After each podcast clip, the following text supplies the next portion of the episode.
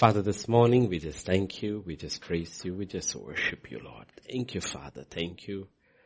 We thank you for another day that you have given us. It's not that we are better than anybody else, but in your goodness, your kindness, your mercy, you added one more day for the unsaved to be saved, one more day to be saved to run their course to contend for the faith that was once and for all given to the saints. One more day to serve you, Lord. But we need your power. We need your love. We can have power without love and love without power. And as we sang, Lord, we need both your love and your power.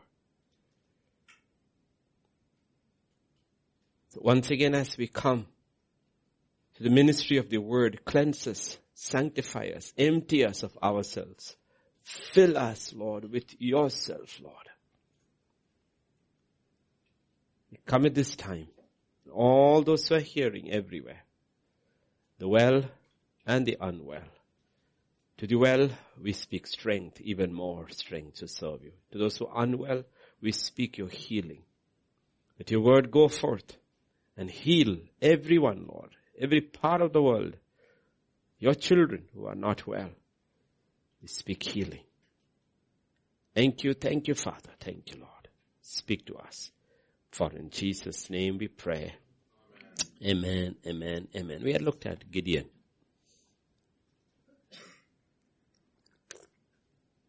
We had looked at Gideon on Friday. Yes. Can I become nothing? I don't think everybody was very pleased with that message because everybody, everybody wants to be something. Today we'll go to Judges 7 again, but we're looking at verse 3 alone. We'll go to chapter 7.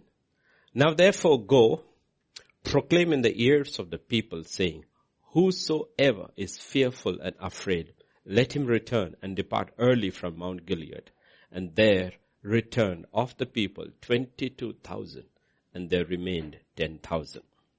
So today's title is Let the Fearful Depart. Okay. okay. So, we are called to walk by faith. But as the word of God says, we are in this world, yet not of this world. The word of God asks us to walk by faith and not by sight. That does not mean we do not walk by sight. Okay. It takes time. So often what happens is in this world, we walk by sight, yet we know the kingdom is within in which we can only walk by faith. So we experience the natural and the supernatural. And often all of us can confess fear and faith walk together. We are fearfully and wonderfully made, and yet we have our moments of incredible faith. So here, on the other hand, at a time of war, Israel has to go to war with an enemy that is so many times stronger than them in numbers, weapons, armor, everything. God tells Gideon, let the fearful depart. Let them return early.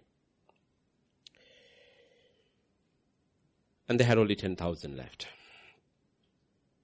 22,000 left. Okay? So we'll just focus on this one verse because this is the current spirit reigning over the earth. Often, faith acts not in the absence of fear, but despite our fears. Okay? Despite our fears. It does not act only in the absence of fears. You have to, like when Gideon started, he said he's fearful, but he was fearfully obedient. Faith came in. He cut down the altar in the night. He obeyed.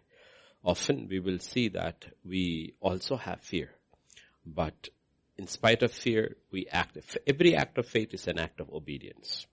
Okay. When I was uh, doing my undergraduation first year, I don't we all had single rooms, so I still remember I had these posters. I forgot all the posters. I had lots of posters, which some I was proud of, some I was ashamed of. ashamed of is unsaved and uh, proud of was, but I only remember one poster till today.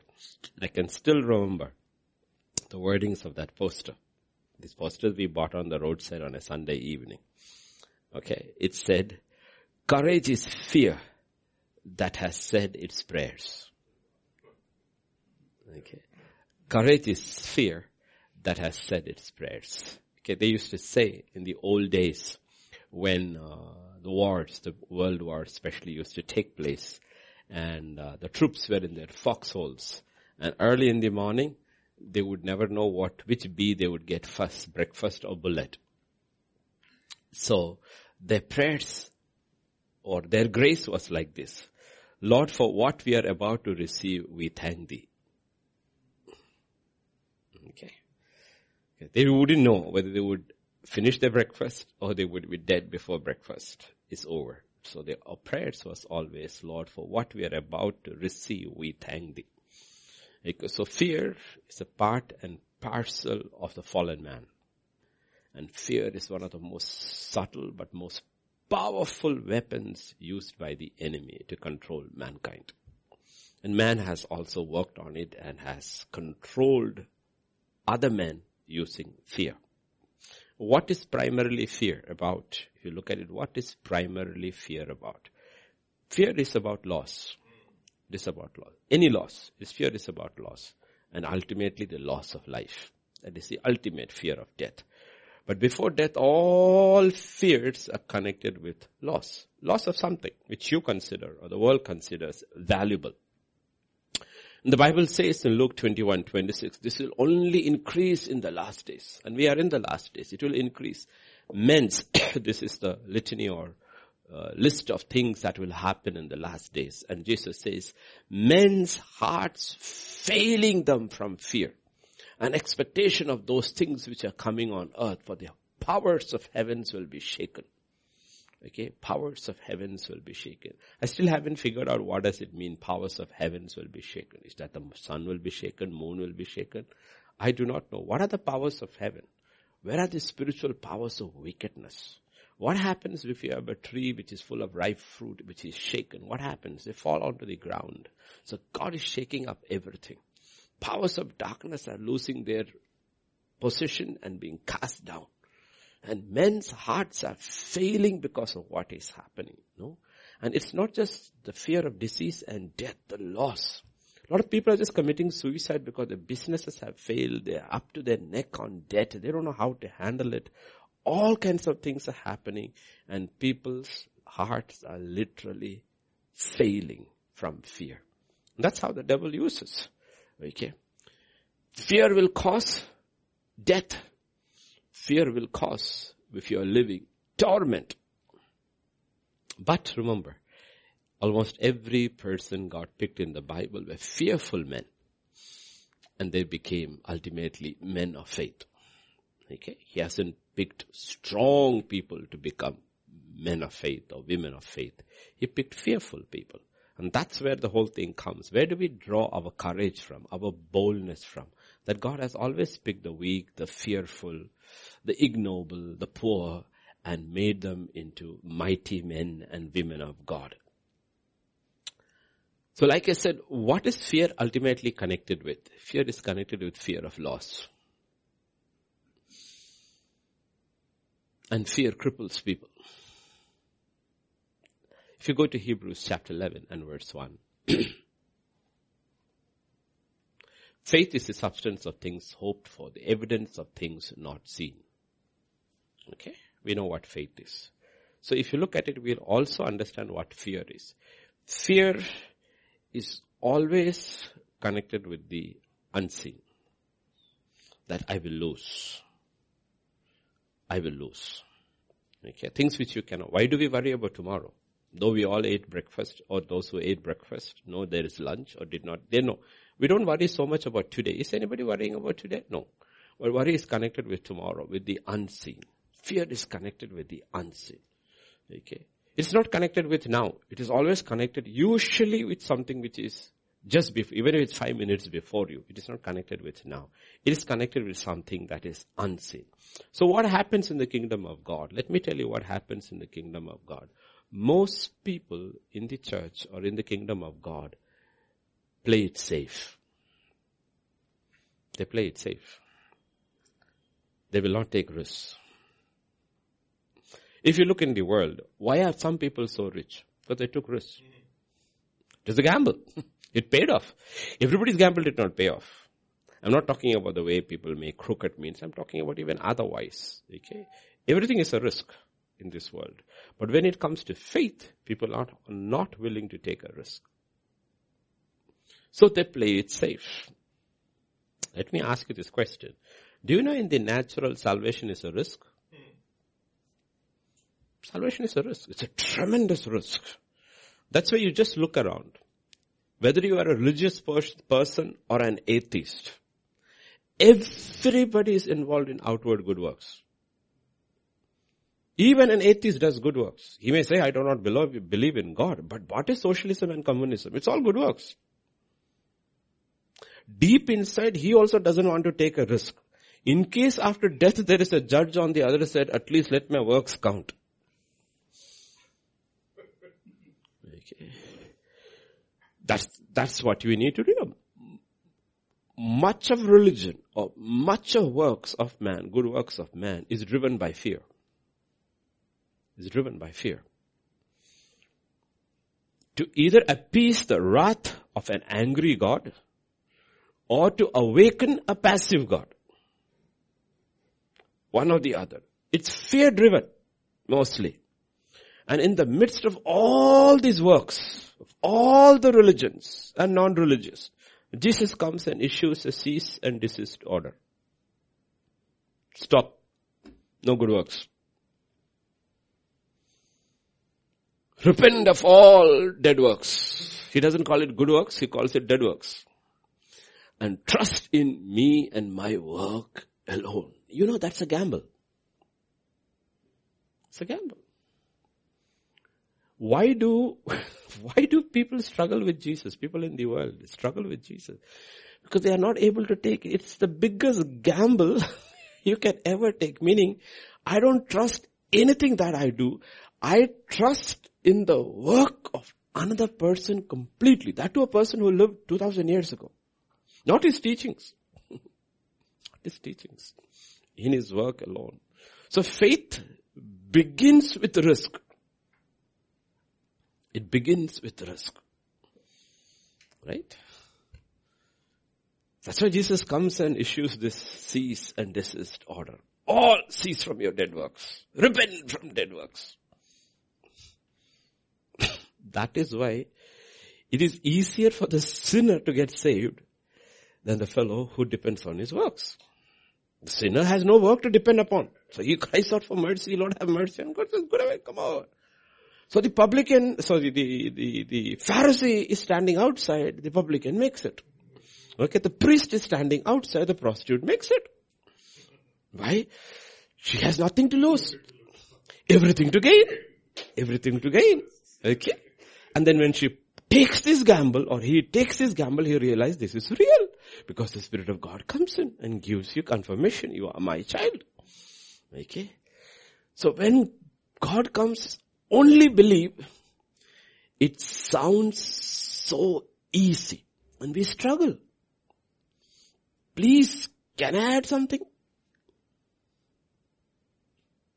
Can I add something? Okay. God says no. Repent.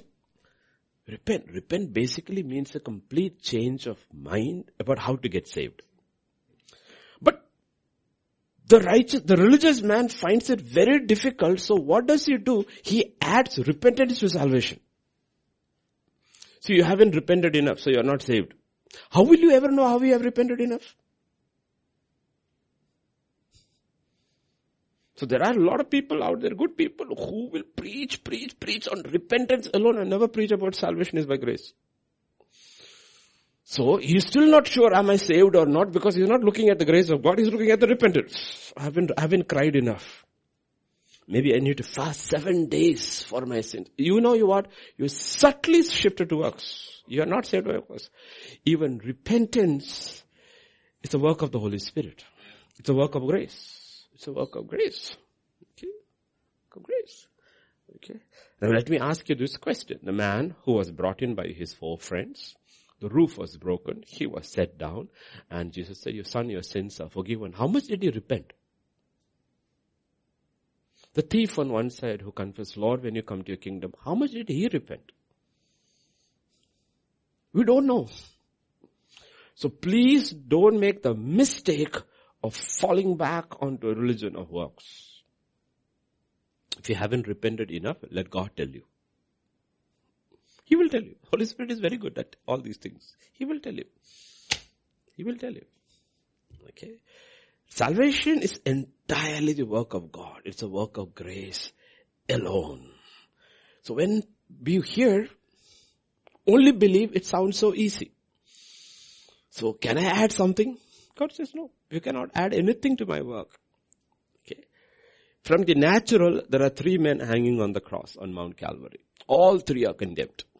But in the supernatural, actually only one is condemned. It's the one hanging in the middle. It's Jesus. The other two are not condemned. They condemn themselves. Only one is condemned. There are three men hanging on the cross, all condemned under the law of the Romans. But under the law of God, only one is condemned. That is Jesus Christ. All of God's wrath is only on one person. Man's wrath is on all three. God's wrath is only on one person. But what happens is, one believes, the other refuses. And brings upon himself the wrath of God. God didn't put his wrath on him.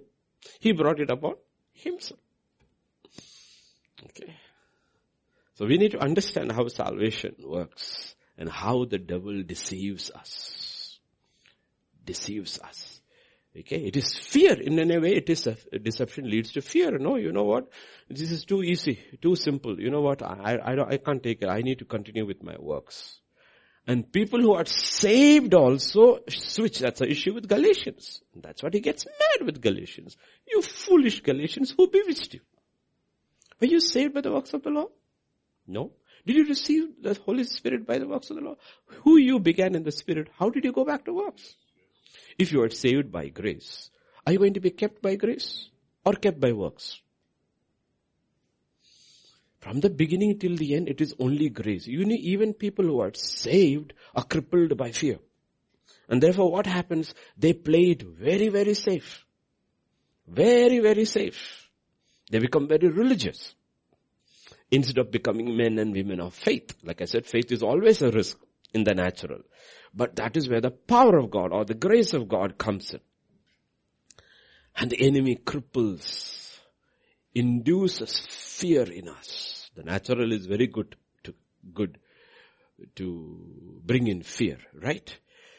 In Genesis 14, Genesis 14, we are not going there, Genesis 14 is one of the best pages in Abraham's life history best pages. Like he's perfect in Genesis 14. We also know this day was the best day of so many weeks. Why? As far as I can think, I didn't sin at all. We say, okay, it was a good day. I didn't sin in thought. I didn't sin in words. I didn't sin in action. I, it was a good day. And the next day you wake up, you fall. I say, yeah, I wish it was like yesterday. Genesis 14 is one page from Abraham's life. You cannot find fault with it four kings against five kings. They attack. Sodom is taken captive. Lot is also taken captive. The ungrateful nephew is taken captive. One servant escapes, comes and gives the report that Lot is taken. Abraham has to make a decision. What do I do? I have a call on my life. I'm one man with my tribe over here. And this guy has been taken by a huge, vast army. But he wins that battle goes with 318 soldiers, gets a few others to help him. He wins the war. He comes back. Melchizedek meets him, blesses him, gives him bread and wine. He gives him his tithes. Sodom, king of Sodom comes, Bera, king of Sodom comes, tries to entice him by saying, take all the wealth, give me just the people. He says, I don't even want a thong from your sandals, but these other Gentiles who fought with me, they can take their share if you want. I don't want. So it's like super page. Super page. But the problem is after that is all over, he's sitting at home. And we all know history very well now. We are all good historians. At a time when kings go to war. Kings go to war. Every season kings have to go to war. The soldiers will get restless. Soldiers are not joining army just for rations. They're joining to money, make money. In old days, it is not your salary. It is the loot after every battle they are after. Every man will get loot. He can get concubines. He can get prisoners to take as slaves and also every soul people joined the army those days. That is why we look at today's army and those who say, one million army, two million army marching. What are these all people fighting for? For loot. Not for salary. So at times when go, kings go to war, Abraham is sitting at his tent and thinking, you know what? Was that a fluke? Next spring, these kings will again come together to attack. And they will realize, you know what? We won against five kings, but one Hebrew fellow came and defeated us. This time we'll go straight after him first. Okay, he's sitting there. It is fearful. Naturally the fear comes. If all these people come, the armies come and they first decide to come to Mamre and take on me, what will I do? That is when God appears to him. In Genesis 15 verse 1, after these things, the word of the Lord came to Abraham in a vision saying, do not be. Will you tell somebody who's not afraid, do not be afraid? No. He says, do not be afraid. Don't be afraid. Why? Abraham Abraham, I am your shield, your exceedingly great reward. What does he say? He's telling us something here and teaching us something. How do you, how do you overcome fear? He says, I am your shield. He's not saying I will protect you. I am your protection. I am your protection. You know, you're thinking of loss. Loss. If these kings attack, maybe you can escape, but all that you built will be lost. You always think in terms of profit and loss. How does it profit me? That's the first question. How does it profit me? Or is it going to be loss? We think in terms of time and energy and resources. Everything is in a very good accountants. Balance sheet is very clear. Profit or loss. Loss, I'm not going. Profit, I am going. Okay. And God comes and says, you know what? I am your shield.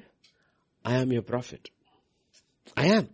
Not I will profit you. I am your profit. Okay? And that's the revelation of God in Christ Jesus to the believer. Christ is my shield. Christ is my reward. In Christ, I am safe. In Christ, I can never lose. Even death is gain. Okay. We are set for victory. We cannot lose we cannot lose. There is nothing the devil can do to us because Jesus has what you call the uh, set life in such a way for the believer, he cannot lose. He cannot lose. If you walk by faith, you cannot lose. There is no loss. There's only profit with God. So, God comes and tells Gideon, let the fearful depart. If they are fearful, let them go. The fearful cannot fight. I want the faithful, not the fearful. So we need to ask ourselves, am I fearful or am I faithful? In Revelation 12 and verse 11, the Bible says, oh, not 21. Did I give 21? Sorry, 12, 11. And they overcame him by the blood of the Lamb by the word of their testimony and they did not love their lives to death. What was that? what does that mean? It means they were willing to suffer loss. Knowing that they cannot suffer loss. It will be always gain. I consider all this rubbish. Why? What I receive in return, I look at it as gain. If there is no gain, people will not really be willing to suffer loss. Okay. When people, big smart people in business, when they put in investment, they will take a loan. They will mortgage their property, take a loan of 20 crores and all on their property and take it and they will invest. And they will be willing to suffer loss for a few years. The first year and all um, products don't sell. Advertisement is put in. You're pouring money into advertisement until the product is sold into the minds of the people. First year they have already calculated what is loss. Second year they have already calculated what is Third year it starts trickling in. And if his plan works, fourth year onwards, he has to balance accounts and then he moves into profit. So they have counted it all. That's how it works. But for us, God says, you know what? They do not love, love their lives to death. They don't. They're willing to suffer loss because they know on the other side that it is impossible for us to lose. Whatever we lose here will be made up there. That's why Jesus, Lord, we have left everything. Jesus said, yeah. But he says, you don't know the returns. You don't know the returns. What happens in eternity. Some people hear itself. But eternity, everybody guaranteed who are willing to suffer loss. That is why we have to be very, very careful about this. The subtle way the enemy uses fear. Like in the world we know. You look at a, what you call, on public offering of a company. Okay. And then the last at the bottom it is, you cannot read. And when the, it is been on the advertisement, the last one, it goes. it goes so fast that you, they won't tell you what the market risk is. Okay? They're selling a public issue. 10 rupees or 20 rupees or 100 rupees or 500 rupees per whatever unit or whatever they are selling. And market risk is there. They, by law, they are compelled to tell you about the market risk. So they will put it there at the bottom of that sheet so that you need a telescope to know it. Not a telescope, a microscope to read it. Or if it's advertisement on TV, that last part they say, say it so fast that you cannot even make it. Jesus doesn't say it so fast. He says on the other side, I will tell you the market risk. Anyone who saves his life will lose it. Bold letters. You save your life in this lifetime, you will lose it. Anyone he loses his life, he doesn't say like that. He says anyone who loses it for my sake and for the sake of the gospel. Everybody, everybody is losing their lives anyway. But they're not losing their lives for his sake and for the sake of the gospel, he will say, will find it. Okay, so that is bold.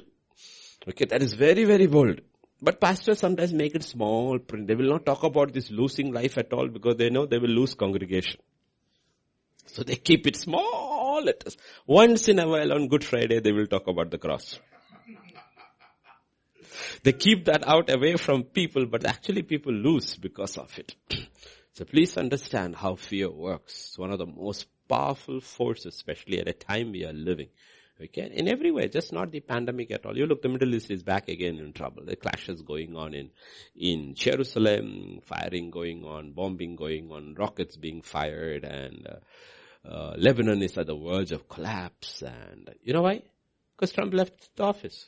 Immediately the warmongers have gone back to the other side. They're giving money to the Palestinians. They're giving money to the Iranians and trouble has started. Everything was quiet. Palestinians had shut up. There was no issue over Jerusalem was shifted as the capital of everything was quite Middle East peace accord, Abraham accord, everything. In three months, everything has changed. Because these are the troublemakers. They always want trouble in the Middle East because they are not working for the agenda of God. They are working for the agenda of the enemy. Suddenly Middle East, everything is gone. In three months, not even three months, hundred days. Yeah. Everything is gone again. Okay, so we need to realize their trouble. Afghanistan, look at that. All schoolgirls, 40 of the bomb blasts. These are not even men or soldiers who were killed. This is schoolgirls. And all you can see is all the dead bodies over there. And all the pandemic everywhere. You look at all that, no? What is the whole issue? All the agenda behind it. It's fear. It's fear. It causes fear. Okay. And what does fear do? That's the problem. That's what we need to look at. It's not about fear. What does fear do? Fear restricts the hand or the power of God in any situation. It restricts the power of God coming in. That's why he uses fear. If fear doesn't work, he will not use it, but fear works. What it happens, it brings unbelief. It takes away our trust and faith from God. It restricts the hand of God. While faith releases the power of God and the presence of God into any situation. So when there is war, where there is struggle, what does God do? Says, let the fearful go. Let the fearful go. Let them go. Let them go. Let them depart. So what is God actually doing through all this that is happening in our own days, including the pandemic? He's actually separating the people in the kingdom. They're fearful, they're disoriented, and Christ will have his 300. Christ will have. 300 is not 300 as such, but Christ will have his 300. Effects of fear. What does fear do?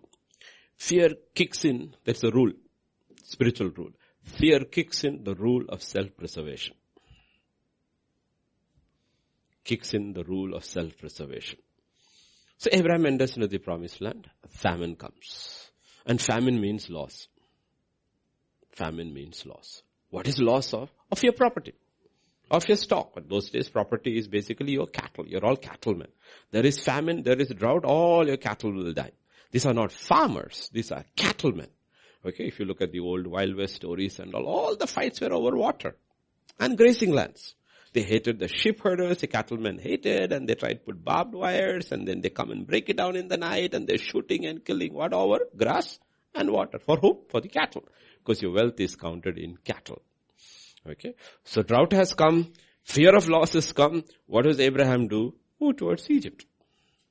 Where there is a river, and there is green, moving towards Egypt. He goes to Egypt.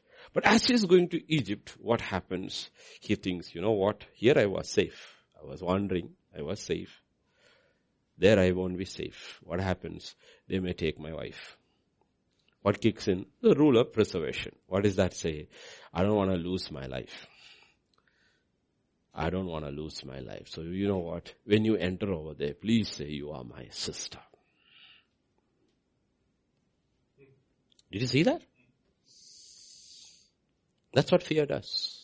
Fear will always try to save your own life at the cost of somebody else. Okay. Isaac also. Isaac overcomes the first one. Same time famine. And he's moving. God says, stop. You don't have to go. I'll take care of you. No. Then you should have thought about it. If God will take care of my, my property, he will take care of my wife too. Right?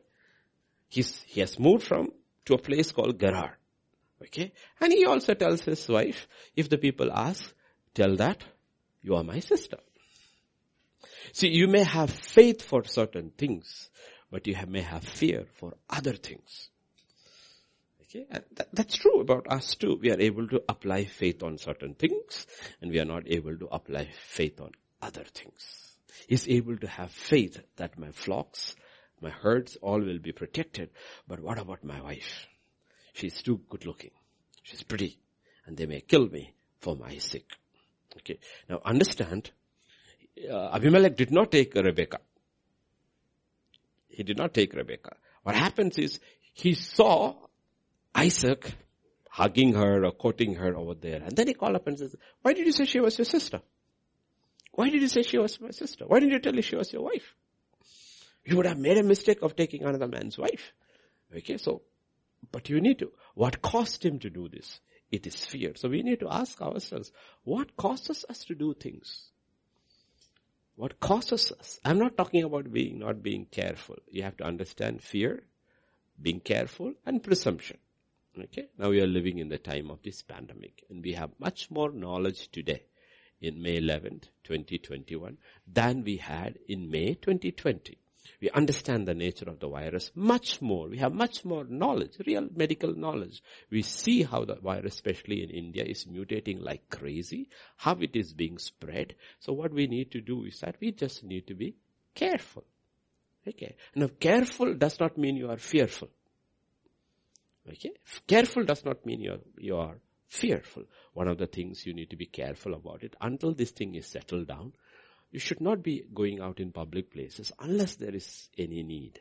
Should not be. Stay away from public places, malls and theaters. There's no need because you know what? A lot of people, like one of our kids who has got, no, so called last night and said, Papu, I have, uh, I'm positive. But I have no symptoms at all. Absolutely no symptoms. Fit as a fiddle. So we need to realize the disease is spread not by those who are sick with symptoms. It is actually spread by those who have it and do not know they have it because they are asymptomatic. Okay? So there could be people who don't have any symptoms because they never checked, but they are carriers. So public places, when you get in, it becomes dangerous. It becomes dangerous. That's being careful. That's not being fearful. Avoid public transport if you can. Okay. Like, you know, like one of the things which I have told people is that if you're attending one of the meetings, I've actually told meeting that if you are a person who's going to work, meeting a lot of people, listen from home. Why do you want to put the others at risk? I mean, we're giving you option. You can listen from anywhere, anywhere. If you're using public transport, you're traveling by bus, you're traveling by auto. Not try because you do not know. Okay? Try to be safe and try to think about the others until this is settled. Now that's being careful. That is not being fearful. Washing your hands or sanitizing is not fearful. Okay? It's not fearful. It is being careful. It is being careful. God was very careful when He gave laws to Israel, even in the wilderness. Now, I am the Lord thy God, I am taking you, I'll give you manna from heaven and water from the rock. Do whatever you done. He gave them so many laws over there to be careful. Not because, because there are other laws which is set in, which you need to know that works against us. So if we are careful, these laws will work for us. So you need to distinguish between being careful and being fearful. But the, the problem is because the system in which we live, the system in which we live, the, this control, the ruler of this world is the devil. So what he will do is that he will use the laws which, which meant for us to be careful to induce fear. Because he wants to control control. Like if you look at some of the cities in India, Bangalore or Kerala and all, police beating up people and all that. Now wait a second, why are you beating up people? Because you are out in the public. You're not wearing a mask. Let me ask you this question. Two weeks ago, what were you doing? Who gave you the order? Or the CM gave the order. But weren't hundreds of thousands of people gathering for the CM with no mask? So it suited him then. And now election is over, you have one bit of the people if anybody comes on the street. Now that doesn't, so you are not being careful. This is not about being careful. This is about making you fearful. About being fearful. Because if it is being careful, then it should be always you should be careful. Before the election and after the election. But before the election, you don't have to be careful. After the election, you better be careful or we'll beat you up. Or we'll fine you. We'll seize your vehicles. Before the election, bring your vehicles and join the rally. So you need to understand there is an agenda behind. So we need to, we need to fight that agenda prayerfully, spiritually and saying, you know what, I will not be fearful, but I will be careful. I will not allow fear to get in. I will not allow fear to get in. So you need to realize it is not just India, everywhere, even in US, there is an agenda. It's an agenda. What is that? To keep people fearful. Because if you can cause a person to fear, it is easy to control them. Fear is a mechanism of the enemy to control people. And fallen men and women use fear, intimidation and fear to control. God doesn't control. The devil controls. God doesn't control. God says, you follow me. You surrender daily. You have to willingly come to me. You see my love for you, my concern for you, my power, my glory, my holiness, my righteousness. I want you to come to me willingly, lovingly, because I love you. You look at the cross, my wrath was on my son, not on you. Looking at that, you know what, say Lord, I love you, I will follow you. I fear you. That's reverence. I don't want to hurt you. I don't want to mar your holiness or your righteousness that way because of who you are. But I am not afraid. Remember, that's what God told Moses to tell. Do not be afraid. Don't be afraid. The fear of God will come upon you. Meaning, if you have to truly reverence me, even that I have to give it to you. You don't have it on you. You have only that, that demonic fear. Craving, slavish fear. You don't have the right fear. You want to have the right fear? I have to give it to you. So ask of me. I will give it to you, the fear of the Lord. So we need to realize salvation and the entire work of salvation is from God and is of God. There's no other way. So let us go further. Let us look at what happens because it restricts the hand of God. In 2 Timothy chapter 1 verses 6 and 7,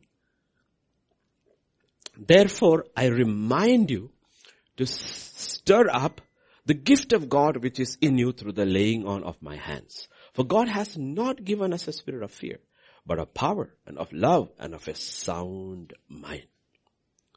Do you know in the church of God around the world, there are hundreds and thousands of Timothys. They are saved. They have the Holy Spirit. And I mean, every one of them can be baptized in the Holy Spirit. They all have the gifts of the Holy Spirit. Or the Holy Spirit will give them. But fear has crippled Timothy. Fear has crippled Timothy. Look at verse 7. What has God given us? Think about it. He has given us the spirit of power. He has given the spirit of love. He has given us a sound mind. No? Everyone has to believe. God has given me the spirit of power, the spirit of love, and the spirit of uh, a sound mind. But why is Timothy doing nothing? Because the spirit of fear, which is of the devil, has crippled him. That's what I said. Most people in the church are like spectators at a football match, as a soccer match. They're just spectators. They all sit around in their thousands and watch those 22 people give their everything around a leather ball. Give their everything. And they're sitting there watching, excited. But if you look at them, they're doing nothing. They're doing nothing. And that's the truth about the church. And if you ask them, why don't you do anything? They will have so many reasons. But the real reason is fear. Fear of loss. Fear of loss. What if God takes me seriously? and He tells me, leave. Ayo, leave. Leave. How can I leave? Because they always remember the call of Abraham. They don't see the end of Abraham. They only see the beginning of Abraham. Yo, they only see loss. And therefore fear cripples them. Fear cripples. Most people die with their wings folded. Wings was not meant to be folded. It was meant to, to rise. That is when we, but they all live and die with their wings folded. Never ever knowing what it is to soar. Though we sing to soar like an eagle. But very rarely do you see. That's why the record of those who walk by faith is incredible because you know what? They soared. They used their wings and suddenly you realize, you know, eagle is one of the few birds that doesn't flap its wings. Doesn't flap. You know what it does? It soars. You know why it soars? Because it has learned to use the drift of the wind to take it. Those who are called to live by faith have learned how to use the drift of the Holy Spirit to soar. They don't have to flap their wings. We don't flap. Even if you flap your wings, it's your flesh. We have to learn how to soar with the drift of the wind of the Holy Spirit. And you suddenly realize, you know what, after that, walking in faith is actually effortless. God takes over. God takes over. But we fear loss and fear cripples. What happens? Numbers 13, 13. Oh, no, no, no, no, no. Numbers 13, 13 is, yeah, 14, 13. No, no, no. this, uh, it's where they said, we are just grasshoppers, grasshoppers. We are just grasshoppers in our eyes. Giants and fortified cities. And what are we? Grasshoppers in our own sight. We are grasshoppers. The Philistines are not saying this. You are saying this. Okay? You are saying it. Philistines are not saying it. So what happens? A, a generation in God's sight, a generation of potential giant killers live like grasshoppers. Okay? That's the truth about the church. What is the church full of? Christ in you, the hope of glory. Christ in you is the hope of glory. Who are Christians? The believers, you know? We are, okay, is, is, is this the, yeah, next one. We saw giants and we were like grasshoppers in our own sight. So we were there in their own sight. Giant killers have become grasshoppers. And what are Christians? Behold, I give you power over all the power of the enemy. You shall trample upon snakes and scorpions and they shall by no means harm you. Very soon the God of peace shall crush Satan under your feet. What are we? Giant killers. What do we look like? Grasshoppers. Why? Fear has crippled you. Fear has crippled you. And we won't take a step. Most Christians will not take a step. They are good people. Good, religious people. You meet them, they're good families, husband is nice, he doesn't drink, he doesn't smoke, he doesn't swear, he goes to his work, wife is good, children are good, they go to church regularly, they give their tithes, but after that, flap your wings? No. You look at their family photos or their DP, they all look so nice. The children are also married, believing girls. They have believing grandchildren. But if you look into their lives, there is no step of faith stepping out to become something for God. No. They play it safe. They play it very, very safe. You know what makes it? It's fear. It's fear. So how do we overcome fear? How do we overcome this fear? So we do not want God to say, depart. Let all who are fearful, let them depart. How do we overcome? Turn with me to Matthew 14, verses 22 to 30. Immediately, Jesus made his disciples get into the boat and go before him to the other side, while he sent the multitudes away. And when he had sent the multitudes away, he went up on the mountain by himself to pray. And when evening came, he was alone there. But the boat was now in the middle of the sea, tossed by the waves, for the wind was contrary. Now in the fourth watch of the night, Jesus went to them walking on the sea. When the disciples saw him walking on the sea, they were troubled, saying, it is a ghost, and they cried out in fear. But immediately Jesus spoke to them, saying, be of good cheer, it is I, do not be afraid. Peter answered him and said, Lord, if it is you, command me to come to you on the water. So he said, come. And when Peter had walked, come down off the boat, he walked on the water to go to Jesus. But when he saw the wind was boisterous, he was afraid and beginning to sink, he cried out saying, Lord, save me. And we know the rest. Jesus put his hand, pulls him out, rebukes him. Okay. What is their fear about? It's God who sent him. And they saw Jesus coming. And they say it is a ghost. What is a ghost? The unknown. Have you ever seen a ghost? No. But are you afraid of a ghost? Yes, of course. One shadow in the night, ama, gone. right? Nobody has ever seen a ghost. Yet everybody is afraid of a ghost. It's the unknown. The fear of the unknown. The fear of the unknown cripples us. And because of the unknown, what happened, the fear of the unknown? We won't take risks. Hmm. You won't take, now we have little baby, one couple of little small ones sitting over here. We'll say, Joanna has to go to the bathroom. She'll just tell mommy I'm going to the bathroom, go. Now imagine it is night. And everything there is pitch dark. She look at the curtain and say, Amma, you come. But didn't you go there in the morning? What has changed? The fear of the unknown. Okay? Let me tell you this question. Didn't God take care of us yesterday? Isn't He taking care of us today? Why are you worried about tomorrow? Because it's unknown. It's unknown. So we blame our child. But God says you are the same. Tomorrow is dark, so you are scared. Today you are very happy because there is light. I already ate my breakfast. One meal it's a ho gaya. Even if I miss lunch, it is okay. Today is in my control. But about tomorrow, I'm afraid. Right. And he says in 28, Peter says, Lord, if it is you, bid me come on water. Okay. Jesus says, don't be afraid. Don't fear. Why? It is me. It's I who's walking on water. Don't be afraid.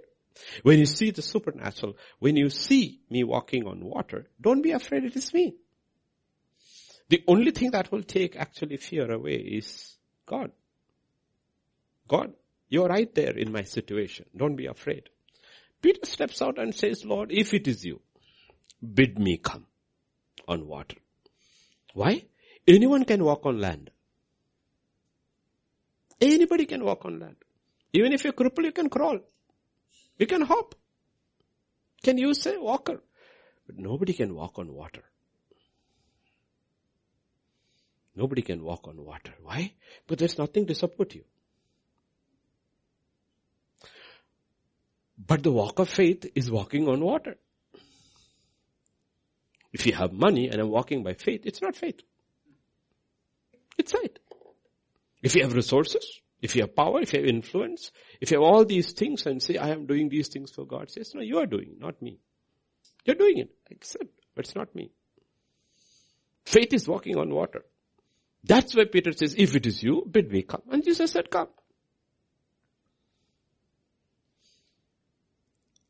Please understand this. If faith is natural, you don't need God. You don't need God. Faith is natural. You don't need God. And you are in control. That is why, let me get into the hard part of it. That is why people prefer fear to faith. Because fear is a spirit. It is one of the most effective and deceptive, effective and deceptive weapons of the enemy. Okay. Like I said, fear is ultimately about loss. Ultimate loss is life. In faith, God is in control. In fear, you are in control. In fear. In Proverbs 29, 25, it says, the fear of man brings a snare. Okay, brings a snare. Okay. See, when you fear man or fear anything, you do things in such a way that you are in control. You will even lick his boot, but you are still in control.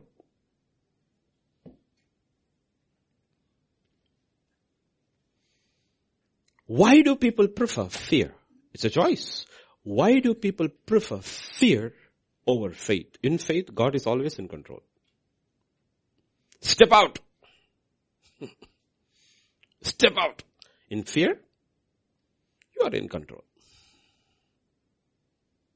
Every commandment of God can be obeyed only by faith. Only by faith. Empowered by love. Only by faith empowered. The power is love, but only by faith. Only by faith.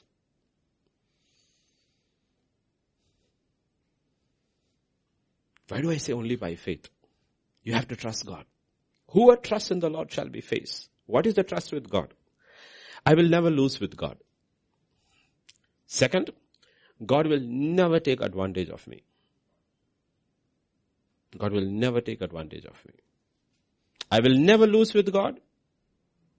God will never take advantage of me. Let me ask this question. Simple question. To here and everywhere. This is the commandment of the Lord in Ephesians. Husbands, love your wife as Christ Jesus loves the church and gave himself. Why, does, why doesn't husbands love their wives that way? Because there is a fear she will take advantage of me. Fear of loss of control. Fear of loss of control.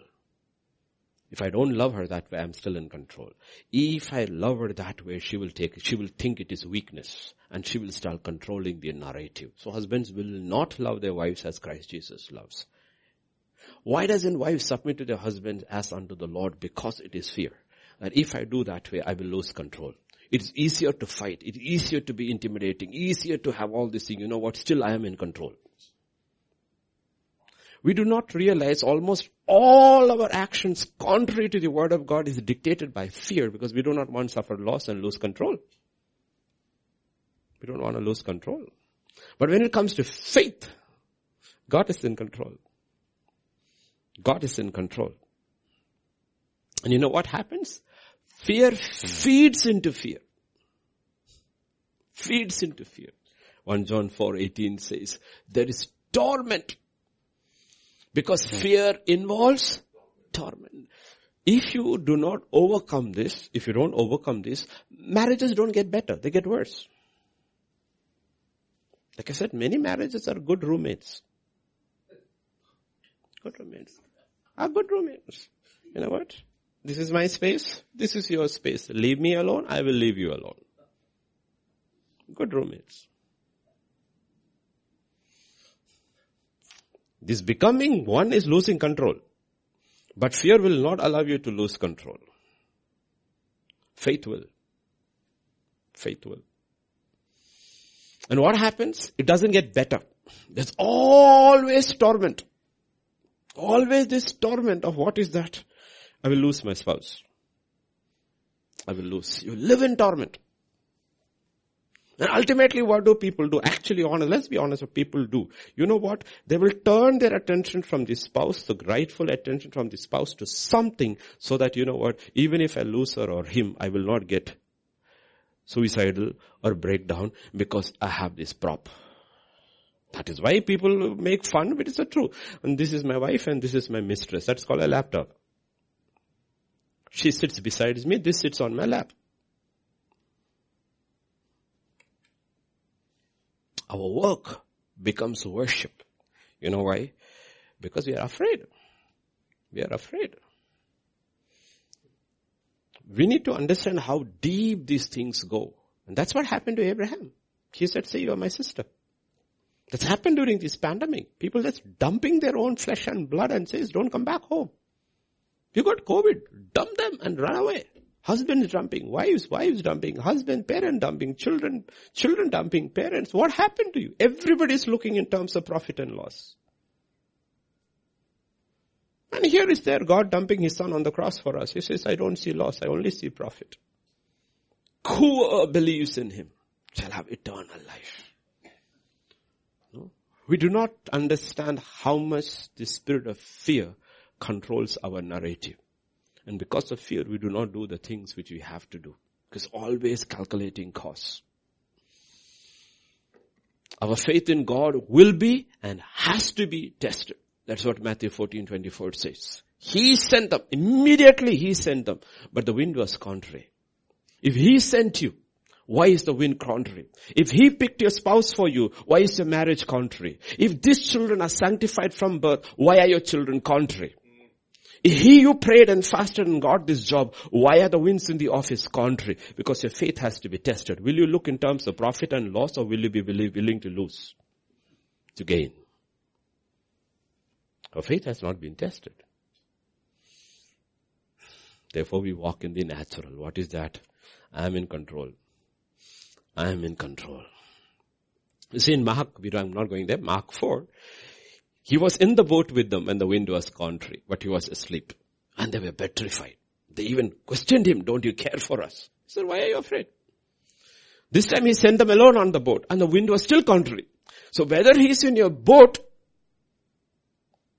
and says, let us go to the other side, or whether he sends you on your own and he's walking on the water, the wind is still contrary. Okay. But when he got up, he stopped and the wind still there reached. And when he got in the boat, the Bible says the boat immediately. Why? When he's woken up and he's got in the boat, when you give him control, things will start falling into place. Then only we'll understand life. Until he has complete control of our life, we will be slaves of fear. Slaves of fear. You know, it was a fearless man, a liberated man who walked down Mount Moriah. He knows, I will never lose Isaac again. But he also knows Isaac is not mine at all. It is his. But I cannot lose him because he is saved. That's what Jesus says. No one can pluck you from my father's hand. If your hand is in the father's, you have given your life, whatever you have completely in the father's hands, nobody can touch you there. You're safe. But we won't. Like I said, we don't like it. We say, Lord, here I offer you my life, bless it. Immediately we take it. Because we don't like the breaking part. We don't like the breaking part. But He breaks us so that we lose control and He has control. That's where He breaks us. And the beginning of the cracks appear, we jump out of His hands.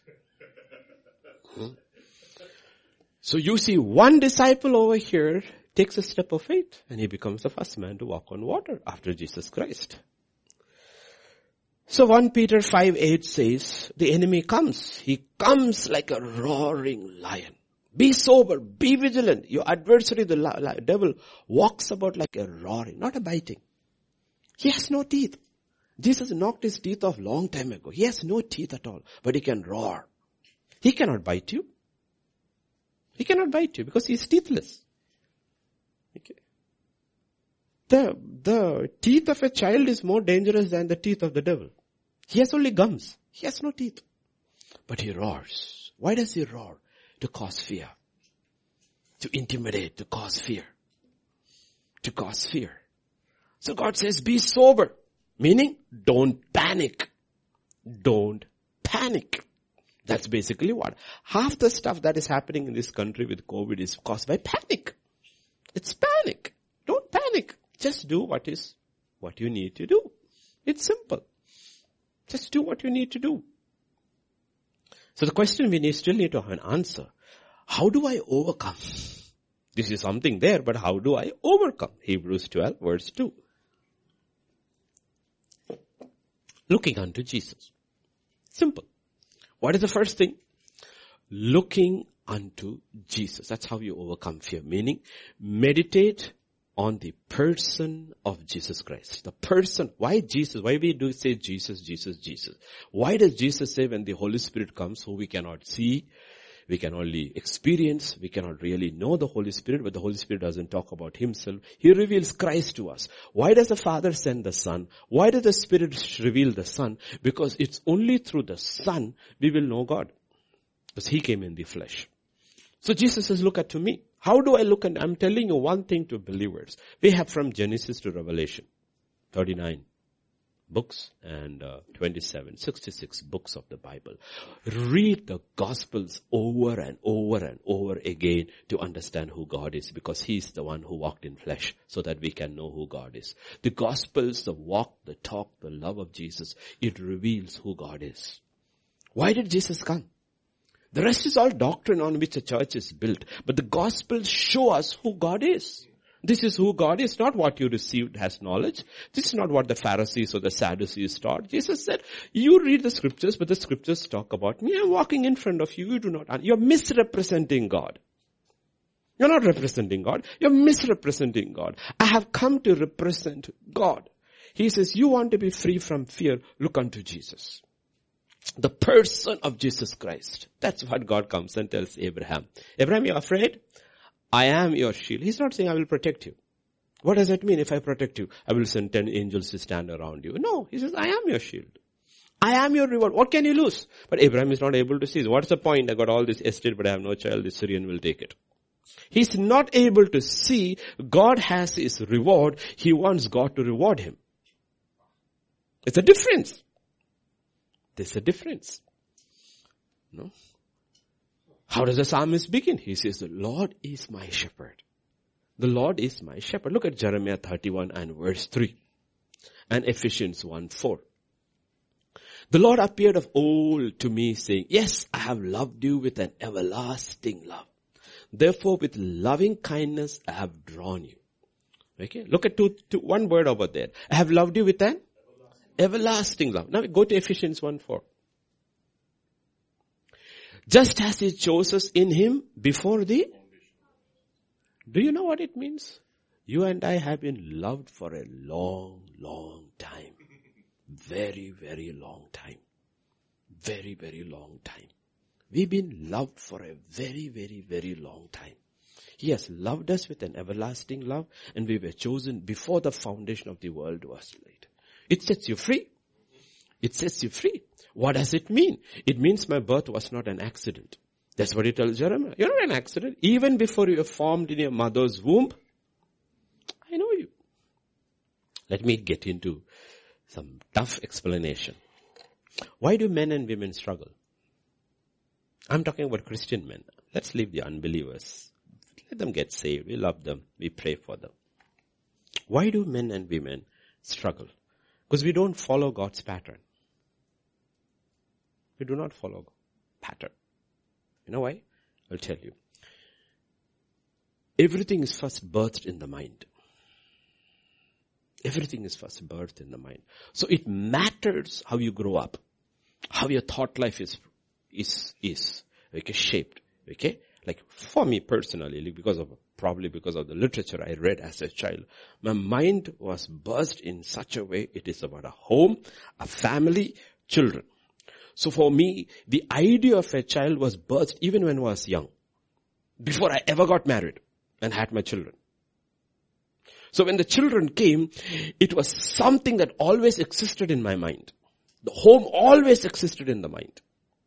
But that's not true for modern men and women. For them, child is an accident.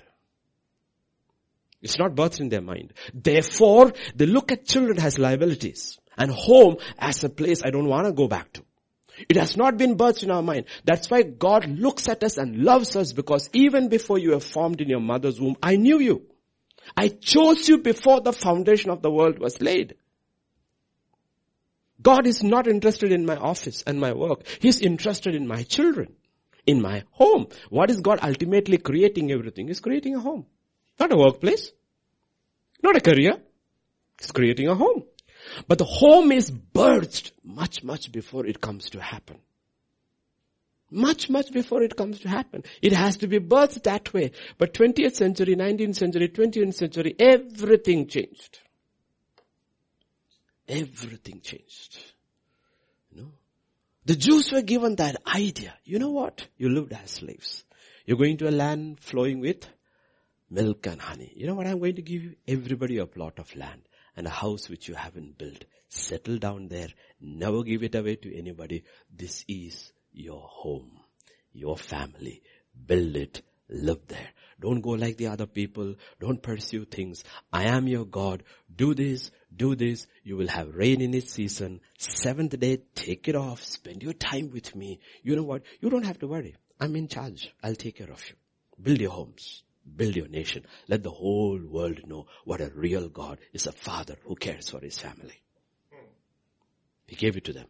They wanted to become like the Gentiles.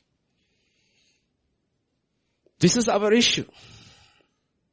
So when actually it happens, it is a fulfillment of what you always had when your marriage happens. It's a fulfillment. But the problem is all the ideas are from the world. They want tall and handsome and um, shapely girls. They got nothing about the kingdom of God over there. They are not looking for a godly woman who will build my home. They are looking for a man who loves and cares for his family. Everything is picked from the world. That's why Christian men and women are disappointed in their marriages because they haven't picked their ideas from the world. They have picked it from the world.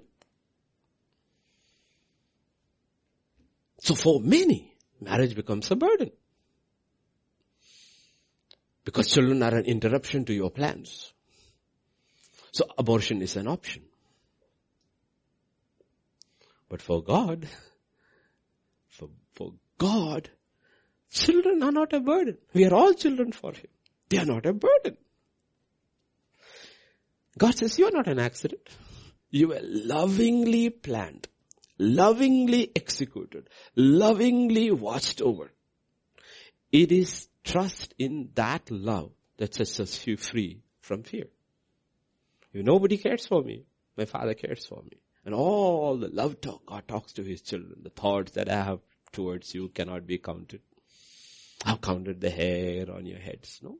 It's just like, I mean, he's telling, talking to us in, in terms of language we understand.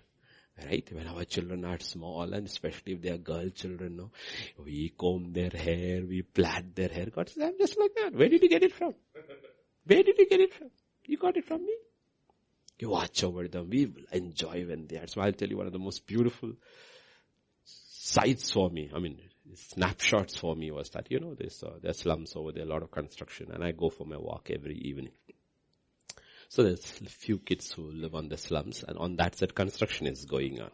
So there is this um, carpentry going on. So at the evening these children go to pick the little pieces of wood and all over there. So one small little baby was uh, picking wood and coming running to her little hut and the whole thing fell off her. Okay, so um, the top things fell off there. So I stopped and I put it all nicely in order into her. And I looked into her face. She was looking at me. It was the most gorgeous, angelic look on a little child. She looked at it like shocked, surprised. Okay, no? So I patted her on her cheek and I went for my walk. And I was looking at, you know, we think about, you know, all children are the same. I talk about the other side of my office. There are these people, laborers, and they have the little people, you know. You cannot see them because I don't open that window, but I hear the children. You know what? They sound exactly like our children. When they cry, they like, cry like our children. When they talk, they talk like our children. There's no difference at all. It's the world which caused us to look at as black and white and poor and this thing and that, but they sound exactly like the same. Exactly. When God looks down, He says, you look all the same. And I, I planned you out. You're not an accident. You may be born of rape, but you're not an accident. The accident was by those two people, but not you. You were not an accident. And our issue is that our fear of loss. Because we have already our plans. Our plans. And you know we don't want to suffer loss in our marriages. We don't want to suffer loss in relationship. We are not willing to suffer. We are always looking, how does it profit me? And God comes and says, after gaining the whole world, you lose your soul. What does it profit you?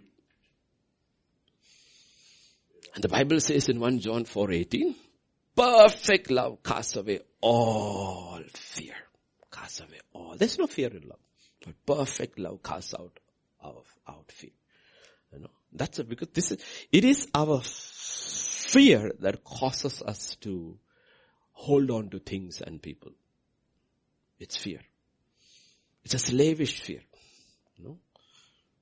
Abusive husbands, abuse abusive wives, whatever. No, you, will okay, okay, okay, whatever you want me to do, I will do. Just don't leave. But you don't really love. You don't release that person to God. We think we love them. We don't. We worship them.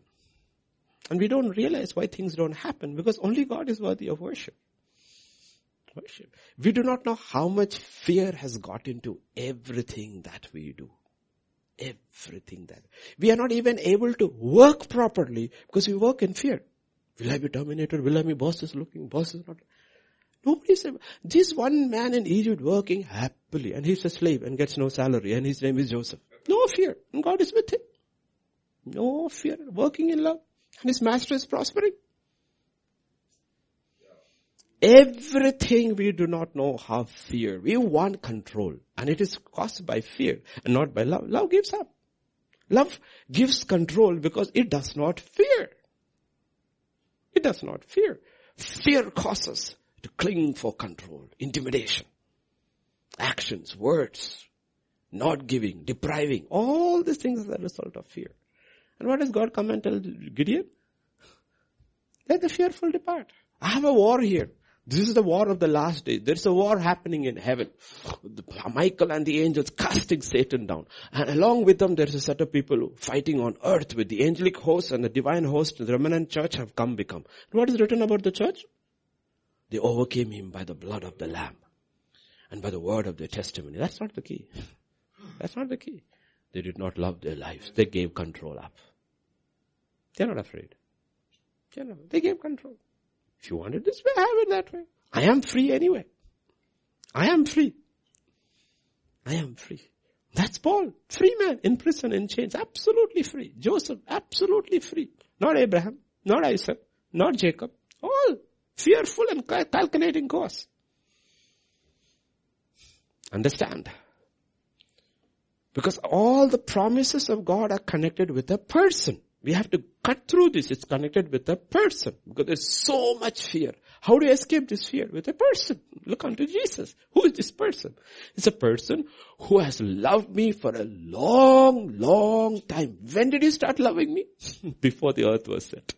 You were in my mind. And how did you love me? With an everlasting love. So now that I am a son, Lord, you will stop. When you were not my son, I loved you. It's just like, no? Let's, let's look, look at our example here, okay? Apu is sitting over here, six months pregnant, right? But even before she became pregnant, there was an idea, right? So when you were in love with an idea, won't you be in love with the reality? But the problem is a lot of people don't have an idea. And when reality breaks in, they don't like it. Your interruption. They have other ideas in they are in love with, which is not agreeing with God's kingdom. They have other ideas which are not godly, which are not kingdom ideas. Every idea is empowered by something. Ideas do not float on its own. It has to be, is it empowered by God or is empowered by the world? If it's empowered by God, there is freedom. If it's empowered by the world, there's always fear of loss. Turn with me to Isaiah chapter 41. This is God. Fear not. We sing this song, right? Fear not, for I am with you. Be not be dismayed, for I am your God. It's, it's all personal. Don't be afraid. Why? I am with you. Be not be dismayed, for I am your God. I will strengthen you. Yes, I will help you. I will uphold you with my righteous right hand. Behold, all those who are incensed against you shall be ashamed and disgraced. They shall be as nothing. And those who strive with you shall perish. You shall seek them and not find them. Imagine the twinkling of an eye rapture takes place. You look around, where are my enemies? Mm-hmm. We're not even talking about physics. Where are the powers of darkness? There's nobody. All your enemies are gone. And some of your mortal enemies, if they make it to heaven, you realize they are your friends. they're not your enemies. There are no enemies in heaven. There are no enemies in heaven. They are only friends and family. And talk time free. You don't need a plan. It's free. Think about it. That's what God is saying. Do you understand the reality? Do you know who I am? Do you know who I am? Do you know what I will do? For I, the Lord your God, will hold your right hand, saying to you, fear not.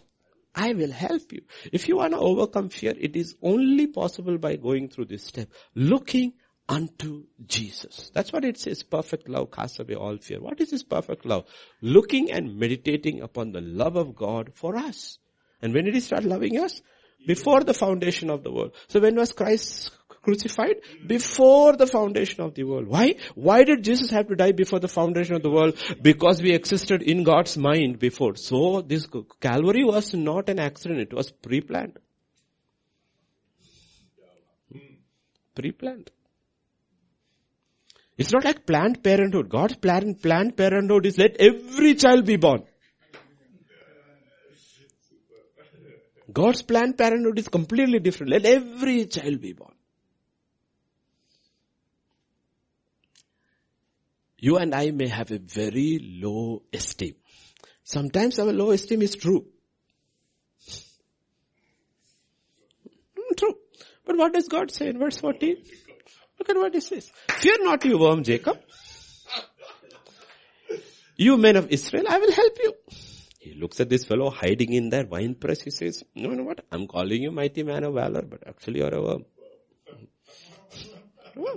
But don't worry, you worm Jacob. Fear not. Even if you feel like a worm, I am nothing, I am nobody. God says, okay, fine. I still will help you. Lord, I am not worthy of your attention. You are a worm. You are a worm. You men of Israel, I will help you, says the Lord, your Redeemer, Holy One of Israel.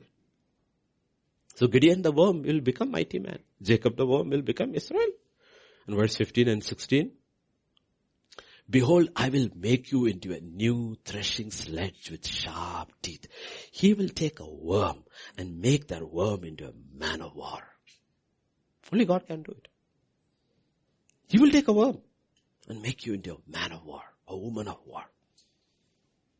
It is worms who become war machines. The world doesn't look at that way. World doesn't want worms.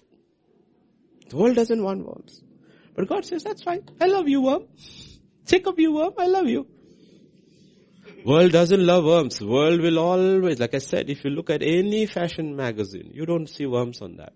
You don't see uh, fat people, thin people, emaciated people, poor people, rag. You don't, only the glamorous.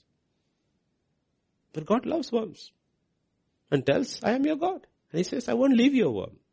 You're a worm, but I won't leave you a worm. You believe me, you trust me, you walk with me. I will make you into a mighty machine of war. And you know what he will do? He will destroy powers of darkness. You will trample upon this fellow who has been, who made you what you are. In fear, he, he made you a worm. You know what? I will turn you into a war machine and I will use you to destroy him. Meditate upon the person of God in Christ. Read the Gospels over and over and over and over again and ask this question. Why were sinners and the poor so comfortable around Jesus? He was, why was children so happy around Jesus? They would sit on his lap, he would bless them, he would, he was the most holy man who ever walked on earth, the most genial too. Most genial too. And you never interrupted him. He was never too busy for children. He was never. Never. You need to look at Jesus. You know what? It sets you free. It sets you free. Lord, you will never say, Lord, not now, James, come in the evening, call me before. You'll never say that. Meditate upon the person of God if you want to get over fear. Second thing, I'm not finishing it now. I want to look at this very clearly. John 14 verse 1 to 4. Colossians 3, 1 to 4 after that. Let not your heart be troubled. Believe in God. Believe also in me. That's the person. In my father's house. Second thing, meditate on the place you are going. A lot of people sitting over here. Okay, a lot of people sitting over here. Young people. None of us own a house. House. We don't own a house. I own, but I don't live there. I haven't lived there for 26 years. Uh, that's house my father built. That's not my house. But everybody in their mind if the Lord tarries to come, I want to build a house. Do you have a picture in your mind? See, if you don't have a picture in your mind, when God gives you a house, you won't, it won't become a home because you never had the idea in your head. Anywhere, that's the problem with boys from hostels. They have no idea. You give them any home, they will make it into a house.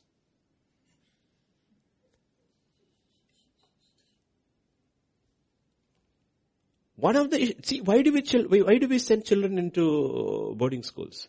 Because we look at them as an interruption into our life which demands our full attention to train them in the ways of God. So we send them into boarding school.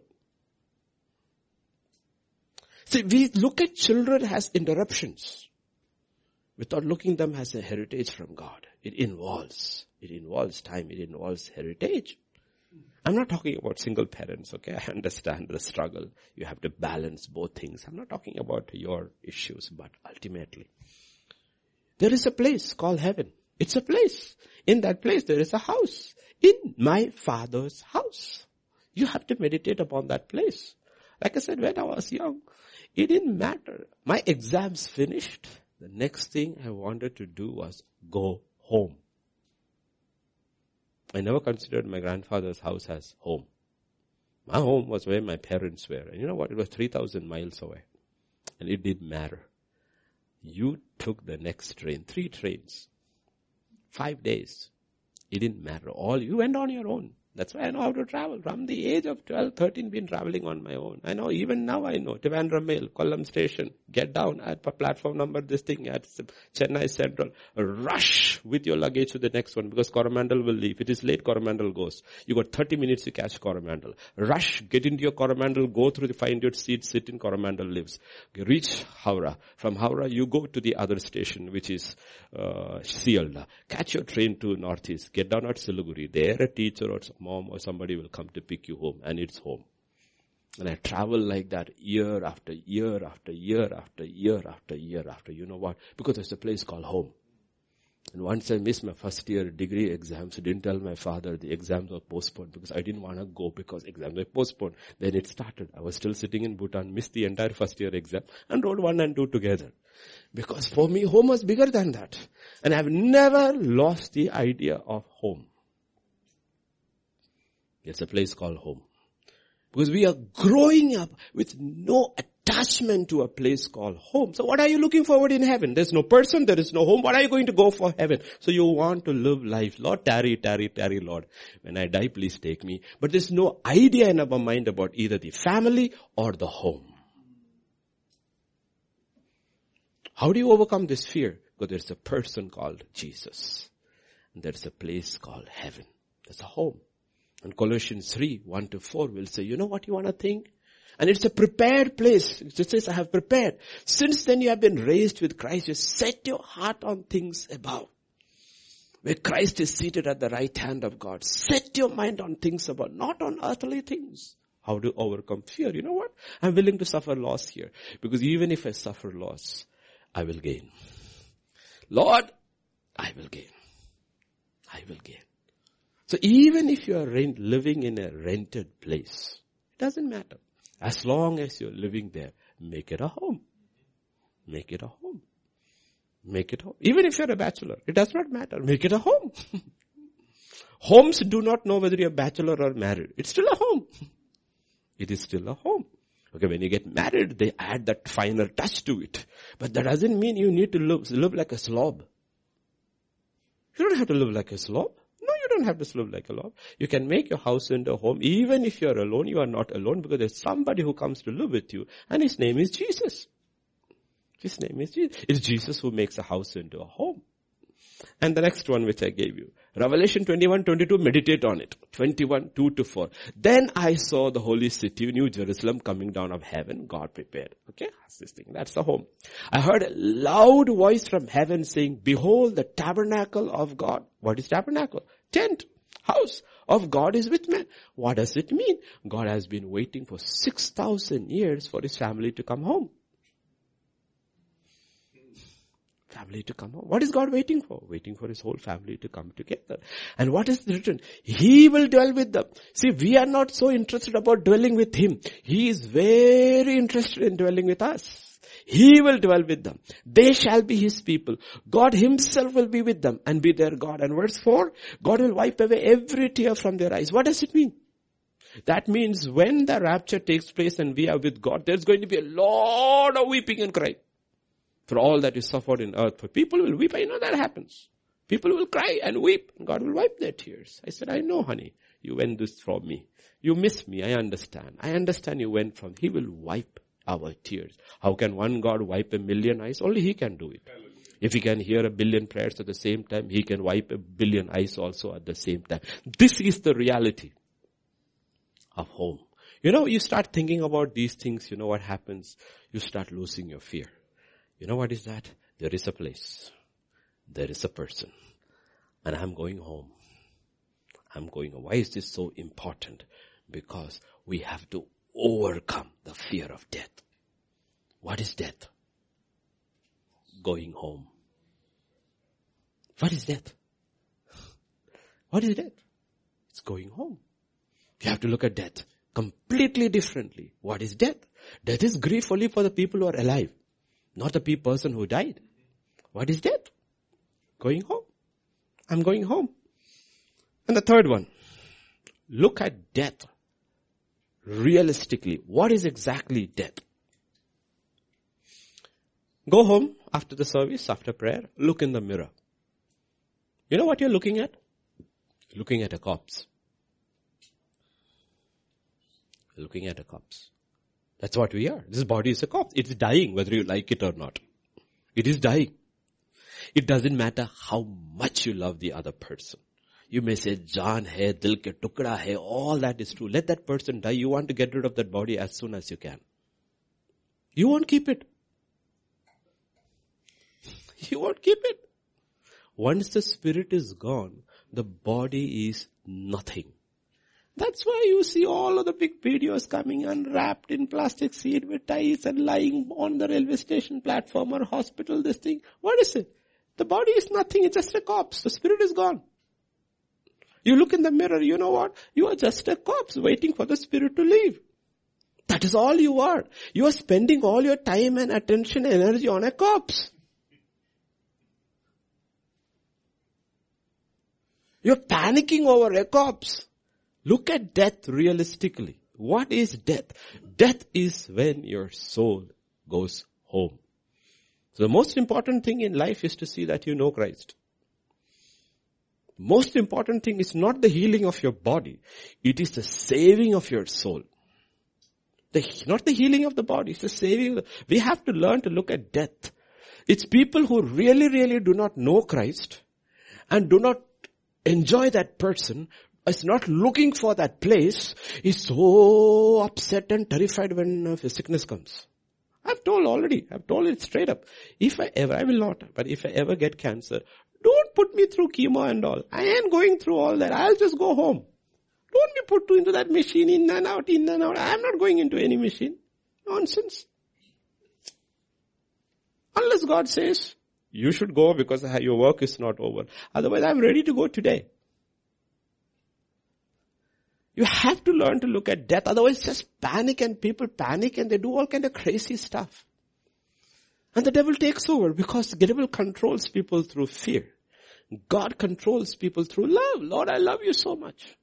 Paul wants to go, but he doesn't go. Why? God says, you stay, you need to serve my people. He says, if better for me to go, but better for you I stay. If you ask me, I will go. Today I'm willing to go. You know? And we can't these parts of the scripture and not come in. This is true. Lord, I want that to be my truth. Lord, what happens to my children? He says, one of the things which he asked, told me long time ago. When I asked this question, Lord, what happened to my children? He said, ask me one thing question, James, who loves your children more, you or me? You want to say I, but you know it's not true. Who loves your children more than you or me? I say, Lord, you. So what are you worried about leaving? You think I can't take care of them? What is written in the Bible? The God of Abraham? No, God of Abraham, Isaac, Jacob. I took care of all of them. You weren't around. Abraham was not around when he took care of Isaac. Isaac was not around when he took care of Jacob. Jacob was not around when he took care of Joseph. He says, I am the God. I'm the one who takes over. How long will you take care of them? No. Idols have to be broken. Ideas have to be broken. Otherwise we will not come through. What is the whole idea? The problem is not the pandemic. The problem is the fear generated by the pandemic. Recklessness and fear generated by the pandemic. The fear of death. We don't have that fear. First Corinthians 15 verses 50 to 55. Two more verses and we have done. Now this I say brethren, flesh and blood cannot inherit the kingdom of God. What does it mean? Unless you die, you can't go to heaven. That's simple language. Anybody wants only the set of people who are there when Jesus comes will be translated. Everybody else, if you want to go to heaven, what do you need to do? Die. Simple translation, James translation, not King James, ordinary James translation. What is that? Flesh and blood cannot inherit the kingdom of God. Meaning until you die, you can't go there. So if you're not interested in God and His house, you don't want to die. So let us be very realistic about it. If you love God, you love Christ, and He's got this prepared place for you, Lord, if I have to die, it's gain. If I live, live, or die, is gain. I'm okay. If I live here, I serve you. If I die, I go home. And after I die, you don't even bother about what, I am not even bother what you do with my body. You can wrap in a plastic sheet and put it and cremate and relatives don't see my body. You know what? I am not bothered. I am not bothered. Honestly, I look at all these things. You think the corpses are bothered? If you look at this, oh, what a way to die. Oh, God says, who cares? The spirit is already gone. Like I said, I'm one man who buried two people, my father, my son. Never visited their graves. So they are in there. What am I going to look for some dead bones? See, after you are dead, whether you are wrapped in a plastic cover and cremated with unknown people, or you are given a royal funeral at Arlington Cemetery, it makes no difference to the dead. It makes no difference to the dead. The only thing that matters is, where did your soul go? It's the only thing that matters. That's what we're talking about. Nor does corruption inherit incorruption. What is being corrupted? Current, Right now, you young people are sitting over there. You look so good, but I'm telling you, you're still corrupted. It's going on. Your cells are dying, your hair is falling, your teeth is getting degenerated. All these things are happening. Corruption set in, when did it set in? The day you were born. The day you were born, you started to die. Or maybe even in the womb itself. Corruption does not inherit incorruption. Behold, I tell you a mystery. We shall not all sleep, but we shall all be changed in a moment, in the twinkling of an eye, at the last trumpet, for the trumpet will sound and the dead will be raised incorruptible and we shall be changed. That's why I said there's this incredible man of God who says, when eternity begins, everyone reaches God simultaneously. How it happens, we do not know. But that is God. Nobody reaches ahead, nobody reaches late. Everybody, that is how. This is time. That is timelessness, eternity. Adam and the last man reaches God at the same time. Only God can do these things. Okay, this is not magic. This is God. For this corruptible must put on incorruption, this mortal must put immortality. And look at this. So when this corruptible has put on incorruption, this mortal has put on immortality, then shall be brought to pass the saying that is written.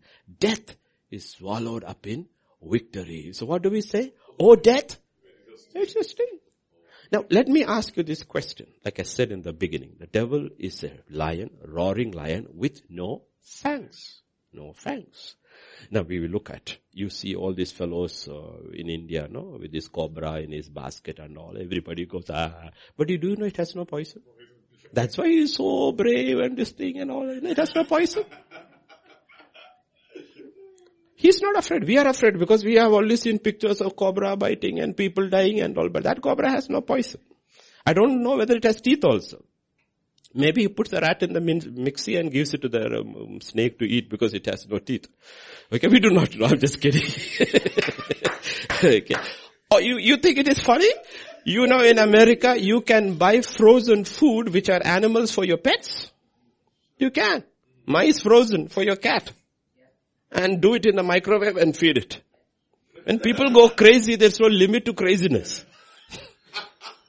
okay. But look at what it is basically is saying. Death, where is your? Where is your? Sting. If death has lost its sting over us, why do we get so rattled when we hear about disease and death? Because the sting has not lost in our mind. See, everything is in the mind. Child is in the mind, marriage is in the mind, home is in the mind, heaven is in the mind, Christ is in the mind. This has to become reality one day. In the same way, death has to lose its sting in our minds. Death has to lose its sting. Otherwise, you know what? We are giving power to the enemy through this pandemic. We are giving power. We are not afraid. We are not afraid. Nobody should die before their time because if they have the race to fin work. But if you hear about somebody, you don't have to. Nothing. You're not panicking. You're not panicking. We see 17, 18, 19 year old die. We see 100 year old coming out of the ICU and still praying. It's in God's hands. We don't panic. No, we don't panic. It is not like the Old Testament. Look at Revelation 1, 17 and 18 and we shall pray. When I saw him, I fell at his feet as dead. It's interesting. He fell as feet as dead. But he laid his right hand on me saying to me, do not be afraid. I am the first and the last. I am he who lives and was dead. Behold, I am alive forevermore. Amen. That's not the key. I have the keys of Hades and of death. It's not in the devil's hands. It's not in the devil's hand. You know who holds the keys? It's with Jesus. Jesus. It's with Jesus. He has the keys. He walks with you and says, Lord, I'm afraid of death. He says, what? I got it. The key's with me. Of Hades and death. Nobody's gonna lock you up in anymore. The key's with me. I will unlock you out. The key is not with anybody else. It is with the very person you love. The very place he wants to take us is not Hades, it is heaven. Why are you afraid? That is how you overcome this fear of death. First look at death realistically, one thing. Be practical. Everyone is going to die one day. It's sooner or later. Like these pastors, old men of God used to say that, no? If you're going to heaven, it doesn't matter. Time doesn't matter. If you're going to hell, you can afford to be late. You don't have to hurry. Okay. Be very realistic. There's a place. There's a person. There's a place. Death has lost its sting. So do not act like unbelieving people when you hear about disease and death. Don't panic. Don't panic. Don't panic. Don't be depressed. Don't be discouraged. As I close, how does Psalm 23 begin? Everybody knows. Everybody knows Psalm 23. Children also. How does Psalm 23 begin?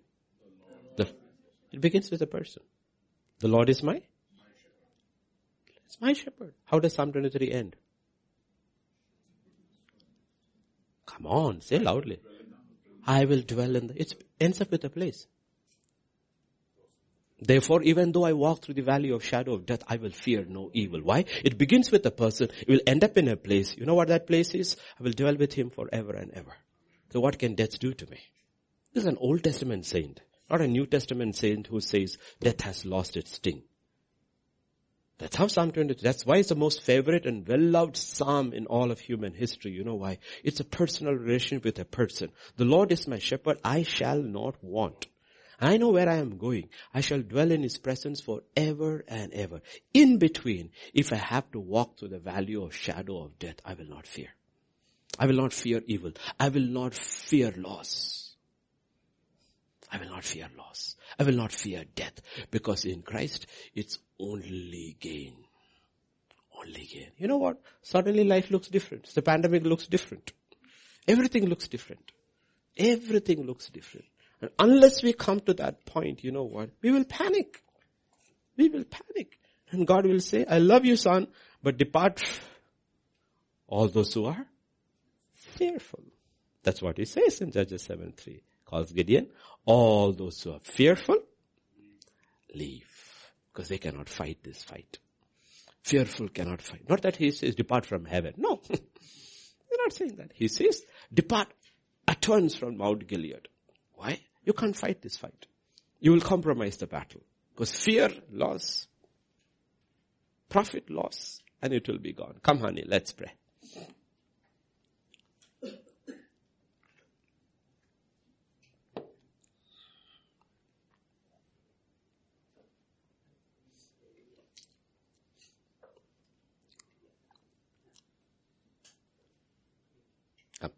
Thank you.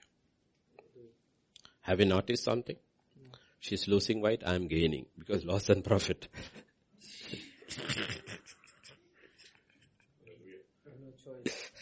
she has no choice. I have a choice, but I don't know why I'm gaining. I'm exercising more than I ever did, but I'm gaining. I think it's not the food I eat. I think you're passing it on to me. Contagious. Contagious. Hallelujah. Let's pray. Come, honey, you lead in prayer. Hallelujah, hallelujah. Thank Hallelujah. you, Lord. Thank you, thank you, Lord. Thank you. Can we sing Fear Not? Yeah. Hallelujah, Jesus, hallelujah. Hallelujah, Jesus, hallelujah, hallelujah. Hallelujah, hallelujah. Please, Peter. Fear not, for I'm with you. Fear not, for I'm with you. Fear not, for I'm with you, says the Lord. Fear not, fear not, for I'm with you. Fear not, for I'm with you. Fear not. For I'm with you, says the Lord. I have redeemed you, call you by name. Child, you Thank are you, mine. Thank you, thank you, When you you. walk through the waters, Lord. I'll be there. Thank you, Lord. Thank you, Jesus. And through the flames, you will not no way be drowned. You you, will not no way you, be you, burned. For you. I you, am with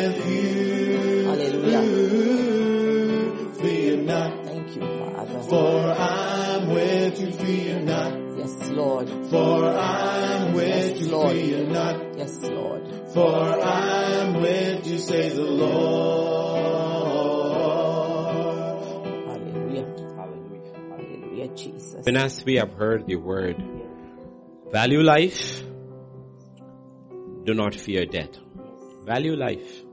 God has given us life, value it, use it to the fullest to serve Him. It's not that we devalue life, we value it because God has given it to us. We are people who spend literally millions to keep people alive because they have a purpose to be served. No one should, no one should die before their time. Nobody. No, nobody. Each one should finish their race and should be able to say that I finished. I fought that good fight of faith and I kept the faith. Nobody, nobody, young or old, should ever die before their time. Not, do not be presumptuous like Josiah. Good man, godly man, died before his time. Died before his time. Or live like Methuselah. 969 years. Nothing written about what he did. Nothing. His only testimony is his name. You live for 969 years and the Bible has nothing to say about you. So we don't want to die young. We don't want to live without aim and purpose. God has got a purpose. We live life to its fullest serving Him. Full of years as the Bible says. Full of years. Like Jacob lived. Leaning on his staff. Blessing Israel. On his last breath. Blessing. Prophesying. Finishing it all. And then he rested with his fathers. We value life. We do not fear death. For death for the believer. He doesn't even die anymore. Bible says he falls asleep in Christ. It is going home. So those who are sick, you will live and not die. Declare the works of the Lord. Hallelujah. Those of who have died in the Lord, Lord. Yes, Lord. they have just gone home. Don't grieve like people without hope. That's the Gentiles. They have no hope. We do not grieve like people without hope. We need to learn like David. If you have lost a loved one during this pandemic and you know the loved one is with the Lord, rise up, go to the house of the Lord and worship Him. Cause you know He ain't coming back, but you are going to Him or her. Worship God. Yes, Lord. If it wasn't for Christ, let me tell you, you would have never ever seen your loved one again. Yes. Not even in hell are relatives put together. Lord. Hallelujah. Thank you, Father. Never, ever. But because of Christ. Jesus. But because of Christ. Yes, my God. Yes. So in life or death, we are people of hope. Yes. We are people of faith. Yes. We are people of courage. We are people of boldness. Yes. Therefore, we can say with boldness, what can man do to me? Yes. For he cares for me. Thank you. He you. said, I will never leave you, Thank you, nor Lord. forsake Thank you. you, Jesus. Thank you, Lord. Thank you, thank you, Father. Hallelujah. Blessed are they that mourn, for they shall be comforted. Yes, Lord. He is our comforter. He is our wonderful counselor. He is our Prince of Peace. He is the great I am. We should cling to Jesus today. Cling to the author and finisher of our faith. Cling to Him. Cling to Him today. He said, cast all your cares, for I careth for you. Yes, my God, this morning too many died. Families are mourning. But I pray, would you comfort Yes, the ones that grieve today? Yes, Lord. Comfort those spirits, my God. Comfort, comfort them, comfort them. Rock them in your bosom today, Father. Let them know, my God, that you are with them. That you will never leave us nor forsake us. Lord. Truly, truly, we have experienced God's goodness. He is good all the time and all the time God is is good. God says, I will never leave you nor forsake you. I am with you. The Lord of all comfort. Yes, you are the Lord of all comforts. Yes, Lord. Blessed are the merciful, for they shall obtain mercy. And today we pray, my God, help us, help us to extend that hand of love, the hand of mercy to others today. Help us. If we can't do anything else, help us to pray for them. That's all you've asked us to do. Pray. Pray one for another. Pray without ceasing. Watch and pray. For the end times are evil. And unto him that is able to do exceedingly abundantly above all that we ask or think according to the power that worketh in us through Christ Jesus. We don't fear COVID. We don't fear death. But help us, help us to work out our salvation with fear and trembling. Yes, Lord. Help us, help us to work it out with fear and trembling. Father, we just give thanks today. We give thanks. We give thanks as a spirit of oppression today. Oh Lord, I bind that spirit, my God. Hallelujah. Jesus. Spirit of intimidation. Intimidation and We take authority in the name of Jesus of Name of Nazareth. We bind every spirit of fear, every spirit of oppression, every spirit of depression and intimidation. We bind you spirits in the name of Jesus of Nazareth. We command you to release everyone who is called upon the name of Jesus. For whom the Son sets free is free indeed. Wherever they are. I pray they will experience a supernatural peace of God. That God is in control. As the psalmist said, even though I walk through the, valley, of shadow of death, I will fear no evil. Evil. But thou art with me. Yes, Lord, you're a good God. Yes, Lord.